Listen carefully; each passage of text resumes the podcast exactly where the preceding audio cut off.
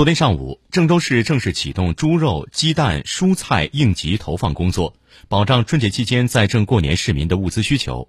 本次投放截止到一月二十八号，其中鸡蛋、蔬菜投放价格均低于市场价的 百分之十 到 百分之二十五。上午九点半，记者在丹尼斯人民路店肉蛋菜投放点看到，政府投放的标志十分醒目，白菜、西红柿、黄瓜、芹菜等新鲜蔬菜码放得整整齐齐。销售专员刘志磊正在不停地上货。他告诉记者，从早上八点半起，投放点就顾客不断，顾客的热情度非常高。西红柿、番茄、蒜苔卖得非常不错，上了三四轮货了，白菜都销售一空了，马上还要去补白菜。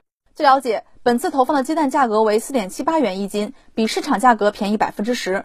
投放蔬菜共十个品类，均低于市场价的 百分之二十五。实惠的价格吸引了不少市民选购。市民表示，投放的蔬菜和鸡蛋价格普遍比市场价便宜一到两块。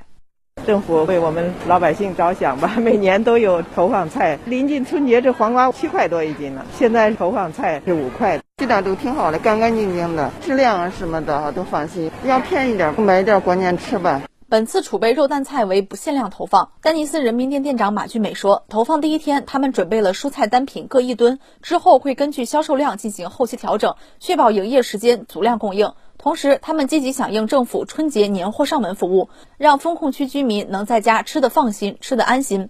我们通过社区批量送货、批量下单，来确保被封的消费者也可以买到所需要的商品。